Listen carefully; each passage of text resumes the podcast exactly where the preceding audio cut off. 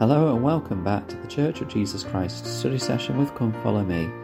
I'm your host, Matthew Roberts, and this is Season 4, Episode 164 of this Daily Study podcast. Thank you so much once again for joining us today as we continue with our study of this week's Come Follow Me materials, covering the week of June the 13th to June the 19th, 1 Samuel chapters 8 to 10, 13 and 15 to 18. And today we're looking in chapter 15, where we have Saul fall further in his own standing before the Lord. So he's given very clear instructions by the Lord through Samuel in verse 2 of chapter 15, saying, in verse 3, "Now go and smite Amalek, and utterly destroy all that they have, and spare them not." But so this is a direction by the Lord, similar to how other leaders of the Israelites have had in the past, to remove a civilization from their midst. The purpose of this, of course, may seem rather brutal and excessive for us today, but remember at this time that this is a very different world. We're probably not talking about a complete eradication of all individuals. We're talking more an eradication of the civilization and a removal of them from the presence of the Israelites, so that they could live in that area and focus their efforts and worships towards the Lord, rather than their enemies like idols and gods and things like that.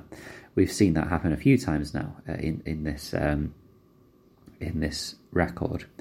So Saul and his army go and do that, but they don't do what the Lord asked them to.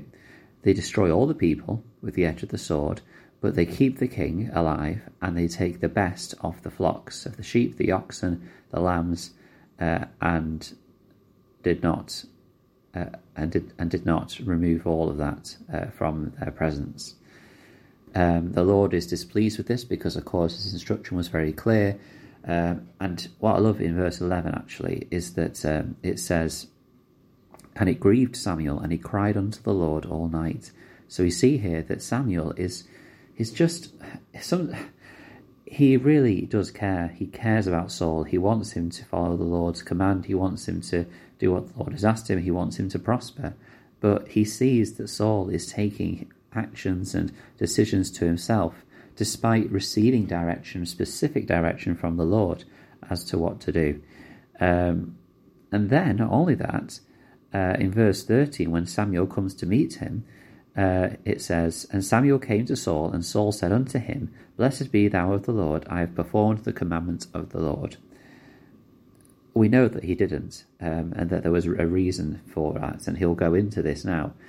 Samuel asks him, "Well, I can hear, the flocks and the sheep and the oxen." And in verse 15, it's an interesting response by Saul. He says, "They have brought them from the Amalekites, for the people spared the best of the sheep and of the oxen to sacrifice unto the Lord thy God, and the rest we have utterly destroyed."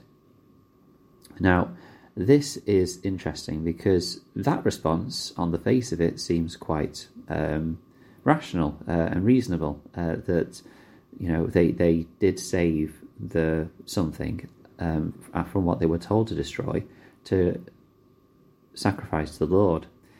But if you think about the process of what a sacrifice is, to sacrifice, of course, means to make holy. To sacrifice means to give something up, so that we may become closer to the Lord.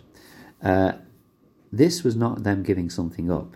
This was them seeing possessions of other people that they were told to destroy and to get rid of. But they saved it so that basically they would not have to sacrifice the first things of their own flocks, the best things of their own flocks. It would then not be a sacrifice at all. It would be a convenient resource, meaning that they won't have to sacrifice anything. Robert D. Hales taught, quote, "Saul did not follow the Lord's commandments. He practiced what I call selective obedience. Relying on his own wisdom, he spared the life of King Agag and brought back the best of the sheep, oxen, and other animals.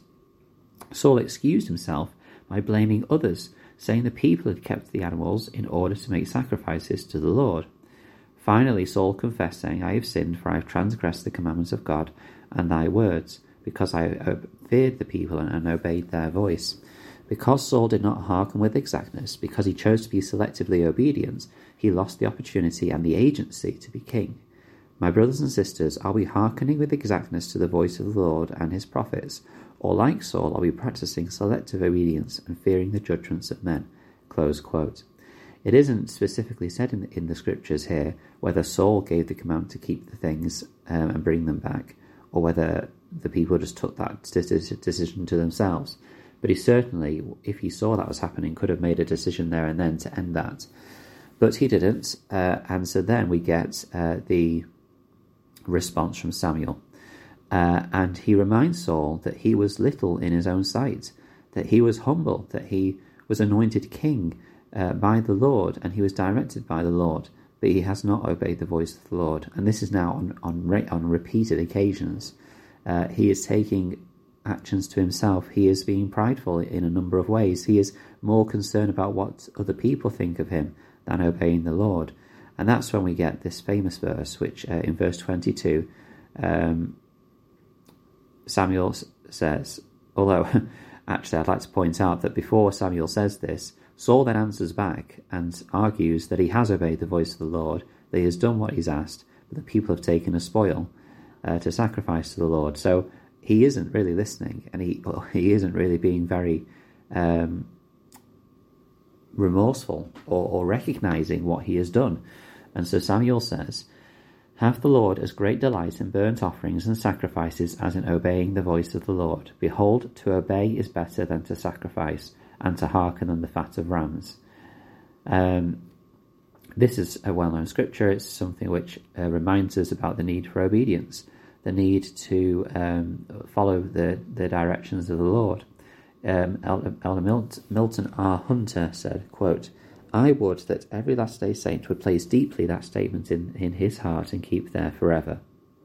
Furthermore, I would that every member from this time forward would repeat every few days, behold, to obey is better than to sacrifice, and obedience is even better than the wealth of this world or than any other position or honour that mortal man can bestow upon us.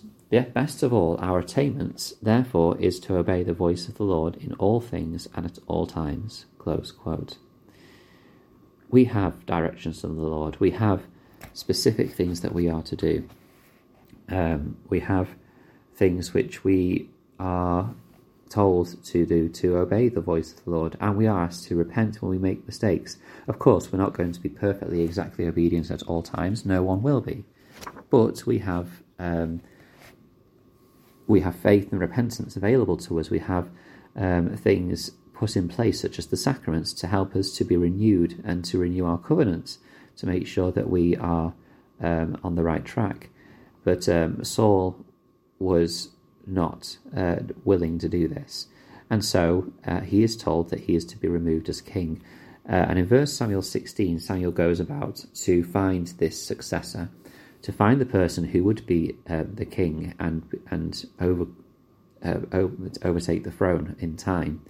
Not necessarily straight away. Saul is not made king from that moment forth. But notice before we go into chapter 16. In verse 35 of chapter 15 it says, And Samuel came no more to see Saul until the day of his death. Nevertheless, Samuel mourned for Saul, and the Lord repented that he had made Saul king over Israel. Now notice here that the Joseph Smith translation says, The Lord rent the kingdom from Saul, whom he had made king over Israel. Basically, the use of the word repent here doesn't mean the Lord said sorry, repented in the sense of what we think of as repent, but actually in the sense that the word repent means to change, which is also what we have been taught recently by President Russell M. Nelson, that repentance means a change of way in which you work.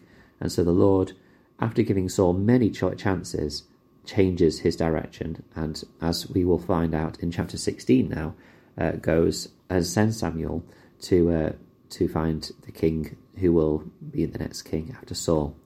So thank you so much for joining us. Over the last couple of days, we'll see the calling of David and probably what is the first significant events that we see with David after he is anointed as the next king of Israel.